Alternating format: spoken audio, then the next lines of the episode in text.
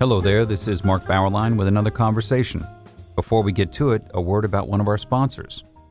You may have seen a recent article in InsideHigherEd.com that began Wyoming Catholic College has a lot of unusual things about it, each enough to merit a story in itself.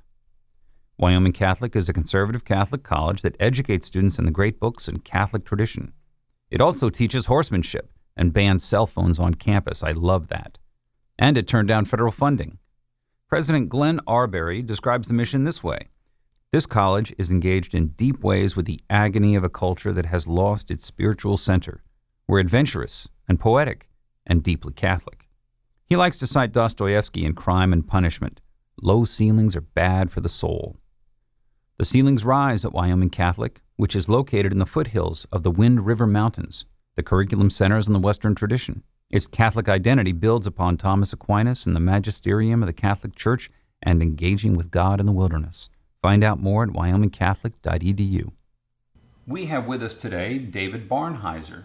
He is a professor of law emeritus at Cleveland State University. He was a senior research fellow at the University of London's Institute of Advanced Legal Studies. He's worked with uh, international organizations, including the World Wildlife Fund and the, the World Bank, the UN Development Program. Uh, but he has a book that came out, I saw it uh, uh not too long ago. It's called The Artificial Intelligence Contagion can democracy withstand the imminent transformation of work, wealth, and the social order? Uh, it looked like a, a, topic that we should cover. Welcome, David. Thank you for joining us. Thank you, Mark. Okay. Well, the book is co-written with your son, uh, I should say, Daniel Barnhizer. And the, uh, you know, for our audience here, the artificial intelligence issue may be a pretty new one. So we'll, we'll get to some basic questions and simply let you educate us as we go. Uh, first of all, in the title, you label artificial intelligence a contagion. Uh, why so? Well, I hate to do so. I hated to do so. The the publisher actually recommended that we were we went back and forth, and you've been in this situation, I'm sure, on the final title. But as soon as she said it, it made total sense. If you if you look and see the degree to which artificial intelligence penetrates and interpenetrates everything we're doing now, and we're we're so unaware of it. We have been that way, and but one of the effects that it has had is actually you captured some of it in 2008 in your Dumbest Generation book, which I cite in Contagion. Uh, when you t- when you talk about the effects on our intelligence and our, our children's intelligence and what happens to them, and that that is an example of just how we are doing this thing, a massive experiment on, on humans, and we're not even thinking about it. So what you have now, you have Twitter, you have hate being spewed all over the, the internet using the applications that they've developed. Um, invasions of privacy that are that are so deep, constant, and penetrating that we take them for granted now. We we sort of, as Jim Comey, not my favorite guy, but Jim Comey, when he was FBI director giving testimony, said and testified that anybody who expects that there's a, a sphere of privacy protecting them in their life is deluding themselves. So we have we have the contagion of government intervention and spying and surveillance. Uh, Soviets, or not Soviets anymore, but Russians uh, interfering in our elections, and then you have the just the hatred that is going back and forth and the false statements and and the attacks on people. I'm writing a book right now relating to the cancel culture aspect of what is going on, uh, where you go back and you find anything anybody's ever said, or you focus on a word or a term, and then you try to destroy their life if it's not what you what you like. It's it's a modern version of the KKK or lynch mobs that that's being organized and it's allowed to be organized and capable of being organized because of the immense power that the internet applications um, and capabilities give people. I mean, so I mean, I could go on. As I said, I'm writing a book on it, but that's I think that gives the idea of what what I mean when I say contagion. What what, what you just said makes me think that I see people behaving online that they would never behave in that in the same way if it weren't online. For example, the things they say about one another that they would never say in the presence of that person. And and so in in that sense, yeah, it's a contagion. It changes people's behavior. People often would say in response to that dumbest generation book when I when I said social media is bad for kids, uh, people would in the audience would respond by saying, "Look, it's just a tool. It all depends upon how we use it. You know, people can use it for good or for bad." And I would respond, "Do you really think the tool is that neutral? Do you really think that it doesn't influence behavior? And then I would, you know, do something quote Thoreau, you know, saying in Walden, "Men become the tools of their tools." Uh, and so I think this was a, an extraordinary naive conception of, of, of artificial intelligence.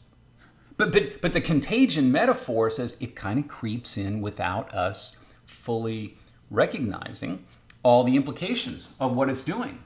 Oh, it is. And the funny thing is, two of the most important figures in the development, uh, Tim Berners Lee, who designed the the algorithm algorithms 20, 30 years ago now, that allowed the internet, because the internet is a technology, communications technology, but it needed to be brought to the the, the usability, usability for, for ordinary people. And Berners Lee did that.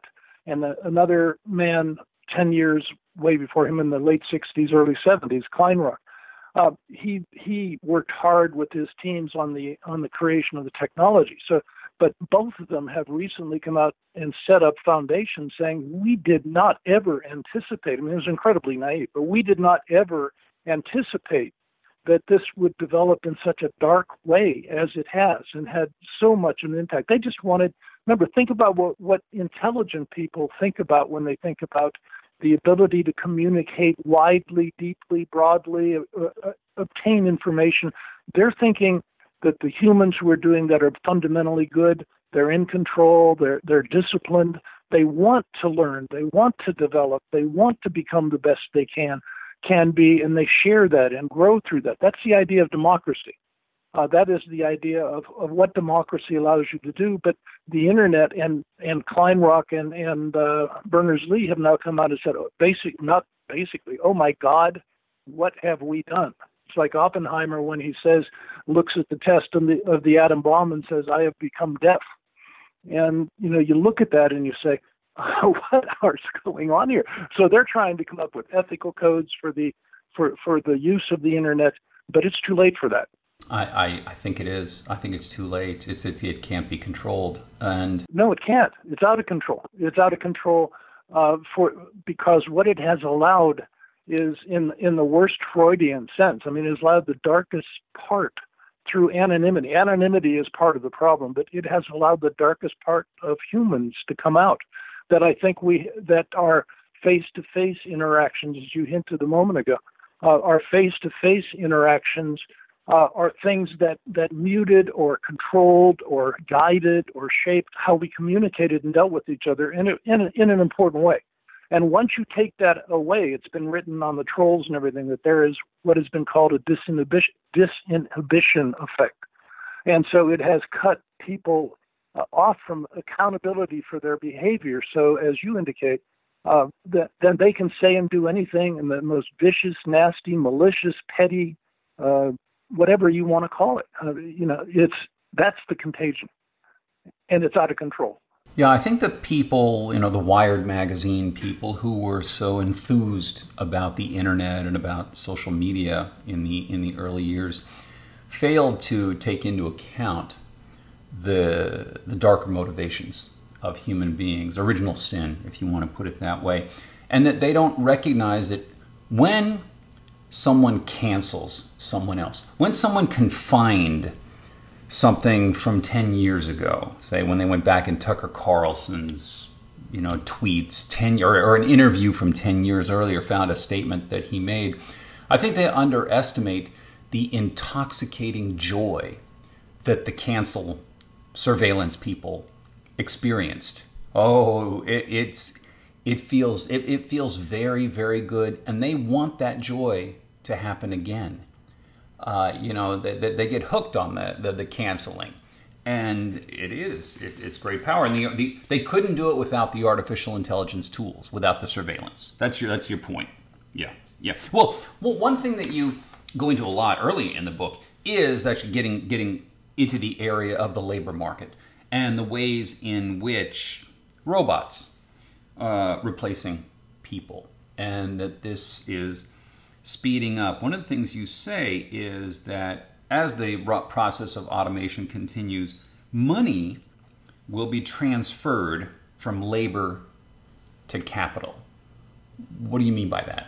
What I mean by that is take, for example, Tyson Foods just uh, announced and is in fact using robotic butchers uh, and to replace a significant amount of their uh, of their human human butchers.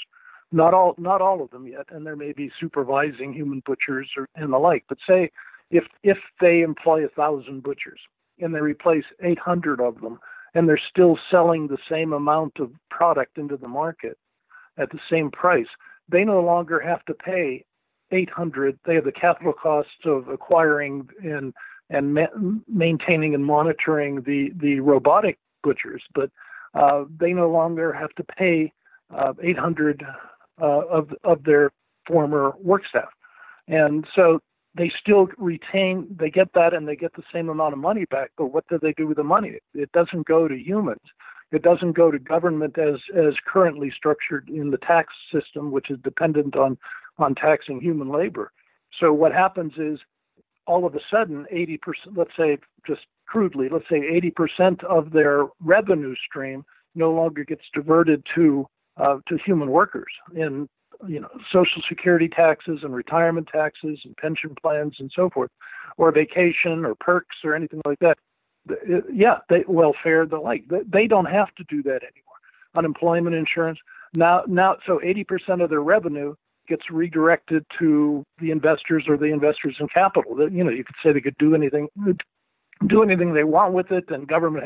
You know, they said the end of the book. If you look at that, which we don't have time to go to, and I'd have to look in detail, but it, it's filled with approaches or strategies of, of how you have to protect the system uh, to to try to recapture some of that that revenue that will otherwise go and enrich the capital investors. And I, you know, I'm not against capital in the slightest, but enrich the capital investors um, with with an additional windfall that is generated by the fact that they shifted from human workers that are very costly and and very unreliable in a lot of areas also, and to robotic workers that they um, they, they pay the capital acquisition costs and maintenance, but they don't have to pay all the other costs associated with um, with with the workforce.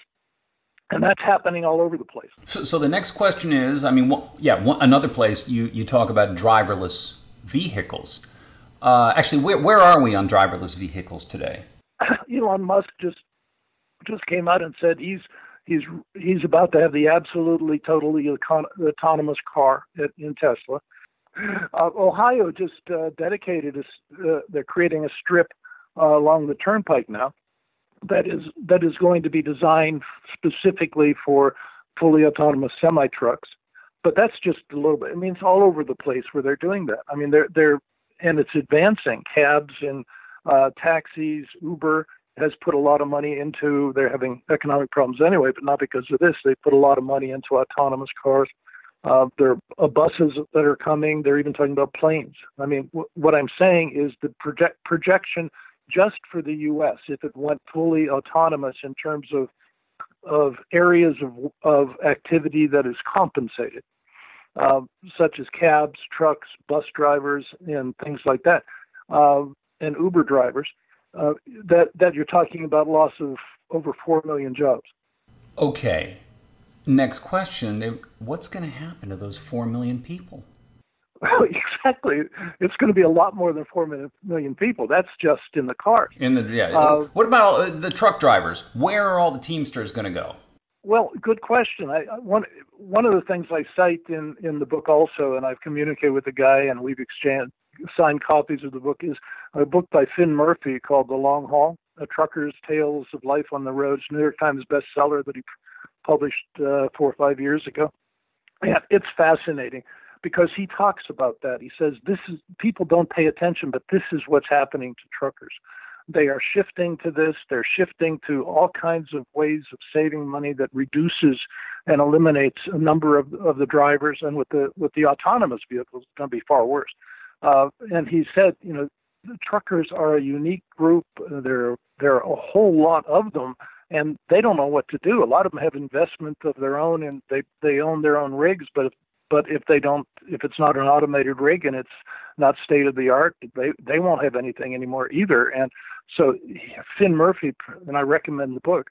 Uh, it's called The Long Haul: A Trucker's Tales of Life on the Road. It's a fascinating, easy to read book on on uh, what is happening uh, to the trucking industry with with robotics and uh, autonomous stuff. The the idea that this is a form of creative destruction. You actually mentioned this in the book.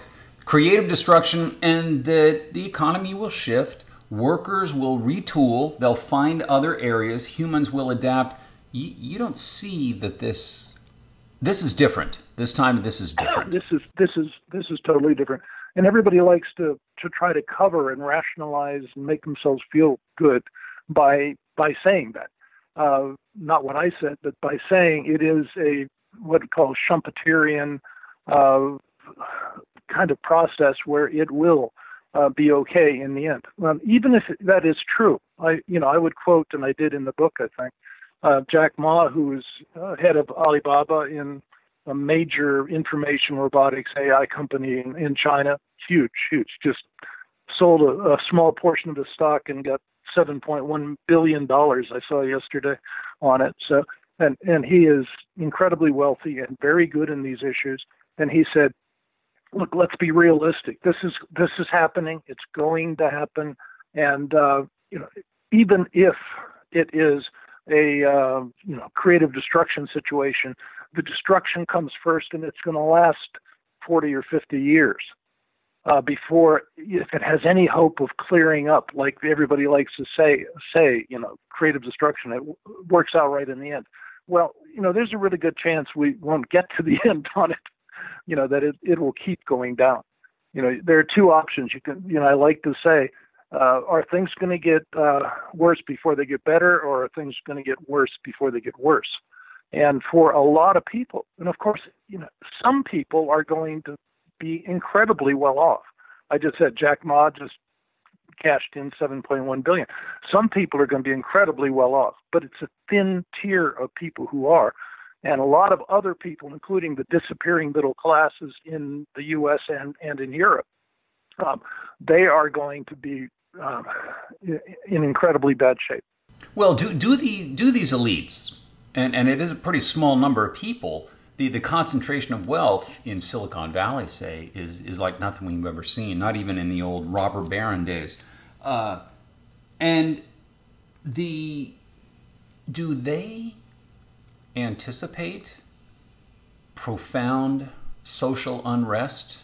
Yes, a lot of them. One of uh, whether it was Amazon or one of the others, uh, one of their chief guys about two or three years ago quit quit his job and move to a remote area with his family because he said there's going to be in his mind he's not a nutcase in his mind is it's going to end up in, in a revolution and and uh, that it's going to be very violent. You see what you know. I could equate it to what goes on in some of the cities right now, just as a little thing on the COVID nineteen shutdowns and and George George Floyd and how how we are reacting about that, and it's not a happy scene.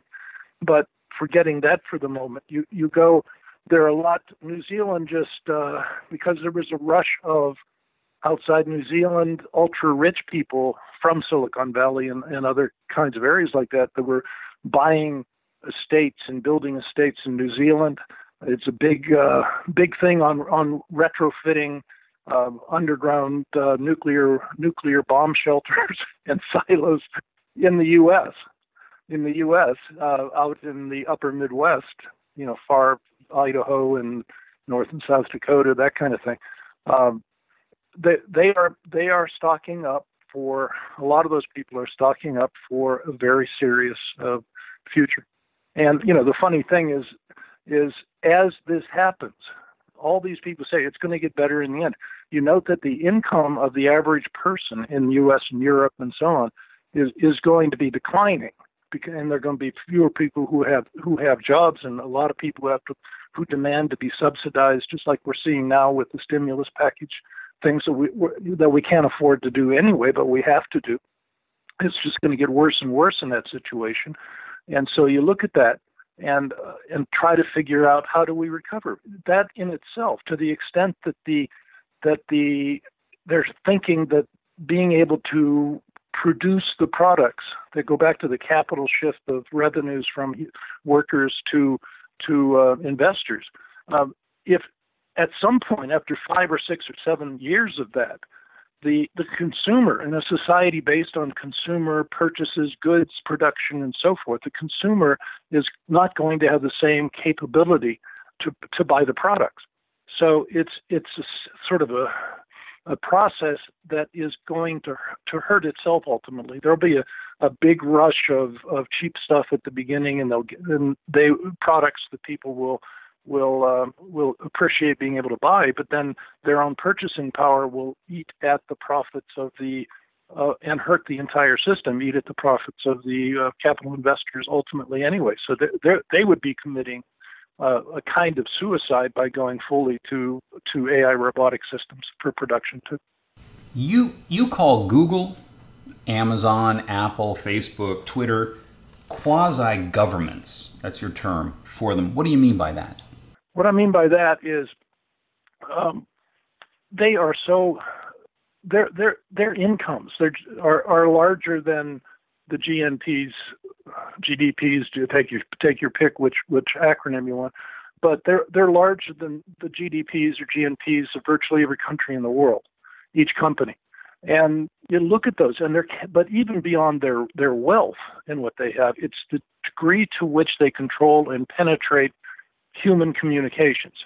They are, you know, even though there are five or six or seven of them, I'd add Tencent in China and and Alibaba to that too, and uh, but but their power is is beyond anything over communication, politics, uh, revenue streams, uh, almost anything, privacy, surveillance, and there, there, are all kinds of interactions between those companies and and the U.S. government and the Chinese government, for that way, for for that matter. There are all kinds of relationships being developed for sharing or storing or caching or using or manipulating uh, information or ratting out people particularly in China, ratting out people that uh, have said the wrong thing and have has to be, have to be disciplined in some way for that.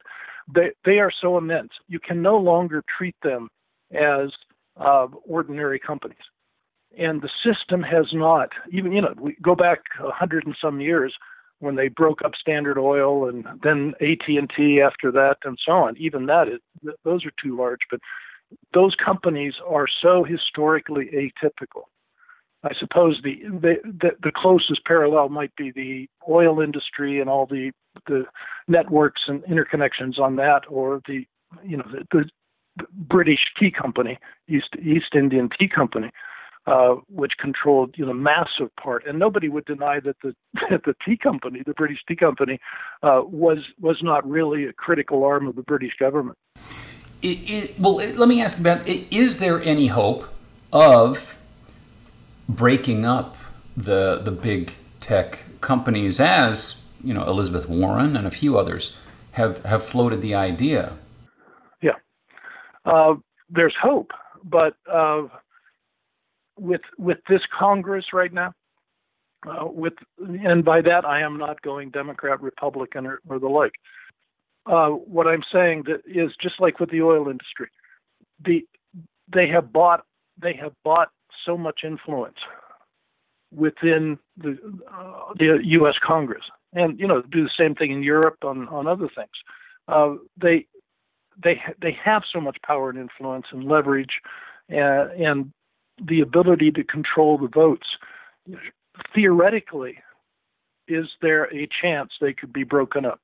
Sure realistically, uh, is there a likelihood that it's going to happen in, in anything other than what is basically a cosmetic way?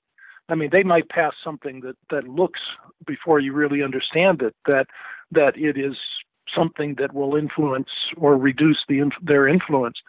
But realistically, it's not going to happen. I just don't see it. What is the ultimate ambition of these tech giants, it, it, can't be money at this point. They, they have more money than they, can even imagine having. What, what, are the, what, are they, what are they really motivated by at this point? Some, uh, Well, if you're talking specifically about the U.S., uh, they're motivated by power pol- in politics. It's it's a game. It's a game to them. It's it's and a lot of the people like uh, Zuckerberg. I remember he had a uh, about three or four years ago. He issued a sort of pamphlet message of how to make this into a global village, and and how uh, Facebook was going to be a key player in that. Uh, and it's like this is this is a, a frat kid from Harvard who really doesn't have a whole lot of human experience. And nonetheless, he feels because he is sitting on top of all the stock and the value and everything else uh, related to to Facebook. Uh, Bezos, I would accuse him of the same thing with Amazon. He doesn't care. It's just growth. It is dominance. It is growth. It is power. It is being the big dog. It is uh, you know being at the at the at the at the top of the pyramid. And I think, yeah, the money doesn't matter anymore. If you have 171 billion dollars, like Bezos or or or Musk or or something along that line, if you have that, a net worth of that, Uh, you're if you're chasing the money, then you ought to be put in an institution somewhere because you you don't need it. Are there any politicians that you know of working productively on what's going to happen to the people displaced by automation? No. No. No, it's it's, it's just right right now it's there's no there's no gain there. No. Well, well the thing they have is like Musk and Warren Buffett and and a number of others they've come out and said, "Well, we're going to have to have universal basic income." It's clear we're going to have to have that because there are going to be so many people out of work that that we that we have to do it. It's the only way we can survive. And then you say, and I know Larry Summers from Harvard, from Harvard and former Treasury and the like, he when he looked at that plan, he said, "My God, you know, if we even if we ever did that, and we put uh, gave them t- people twenty five thousand dollars a year eligible for it, Well, you really figure out how many people you have to do?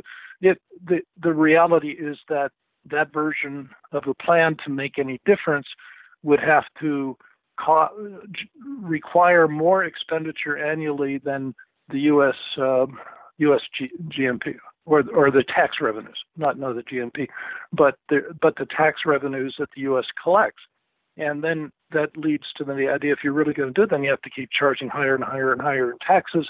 Uh, but as I said, you know the reality is that the as you do that, you can't sustain a consumer-based system on when you flatten everybody into one low uh, level of income and resources, because you know you you will make a uh, a very strange looking. Uh, everybody can buy a, a cot, you know, at a reasonable price and sleep on it or something like that.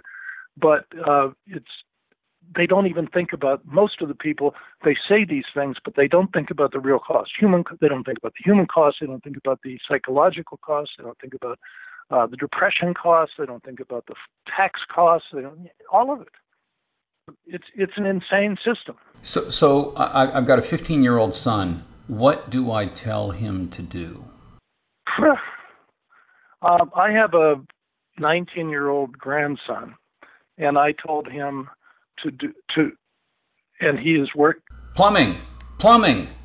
No, that kind of thing, trades on that you look at things that that are are either something they're not going to develop uh, and and I told actually I told my grandson Josh I said electrical repair stuff that kind of thing um, but you you do th- you look at things that are not going to be either profitable on on an issue of economy of scale to send a lot of individualized robotics things around to to to do it or just no point in it. Uh, they may do the big manufacturing company facility things or something like that, but they're not going to do the housing part, the, you know, the, the low level stuff. So if you want that trades, trades and ha- having an actual skill uh, rather than just you know knowing how to BS uh, is is going to be very important. I mean, which which means you you you have an academic uh, perspective and background too. And I'm saying, you know, the universities are you know they're they're running scared. Uh, the population's declining. The number of applicants are declining. Plus they have a lot of their cl- the courses they teach have nothing to do with uh, with what anybody's going to need anymore. If they are, you know, and some of them never did, but. And as, as you as you say, the, the professions are going to. I mean, it's not just truck drivers; it is the professions that are succumbing to automation. So, I mean, you talk about medical care is is being more and more automated. Uh, you know, law, uh, accounting, more and more automation there. So, did, sh- should should you go to college and and, and run up uh, one hundred and fifty thousand dollars in college debt? Not without a whole lot of advance. Uh, I'm still paying off some of my kids' educational debt, but and so they're paying off their graduate educational debt. I gave them the uh, you know the undergraduate, but uh, the answer is we say they shouldn't go to college right after high school. Uh, they they have to have some experience and try to figure out and be be able to look at the system um, as as it is, what is likely to work, what and there has to be a lot more work done on on what are future jobs. Because take for example um, a lot of people would say well go into medical care go into home care go into assisted living care go into that. And so that's supposed to be a massive uh, job safe job thing in the future but in China and Japan and a little bit in the US they're already shifting a lot of those positions to robo- to robots. And so and as that develops and as the technology develops, those robots, and when we, when we talk about robots, that's why I, I, I often say AI, artificial intelligence, intelligence slash robotics, because the reality is it's not just the machine; it is the thing that drives the machine and guides the machine and helps design the machine, uh, and that is the the uh, informational systems and the applications that go into that, and those are developing so so much faster than people were predicting was going to happen even a couple of years ago, and and so nobody can be sure about where this is going except for the fact that that we don't seem to be able to control it. Everybody in that industry, for example, the people who do robotics work, whether they're in universities or companies or, or the like, they are insulted by the idea that, that the things that they're generating could produce negative negative consequences. They're blind to it because they're making either a fortune or their reputation is based upon it. Uh, they get grants for it, huge amounts of money for it from businesses. There's, and there's a tight relationship now that has developed between university research labs in these areas um, and and big big corporations because you know that's a relatively cheap way for them to get cutting edge stuff. So I mean, it's it is a frightening thing for this society. I mean, this. What else can I say? well, that, it's a contagion. It's a contagion, Mark. The book is "The Artificial Intelligence Contagion: Can Democracy Withstand the Imminent Transformation of Work, Wealth, and the Social Order?" David Barnhizer, thank you for joining us. Thank you, Mark. I enjoyed it very much. And thank you for listening to our conversation, which has been supported by Wyoming Catholic College, which combines great books, the Catholic tradition, and the great outdoors of the American West into an extraordinary education. Go to wyomingcatholic.edu or contact the admissions office at 877 332 2930.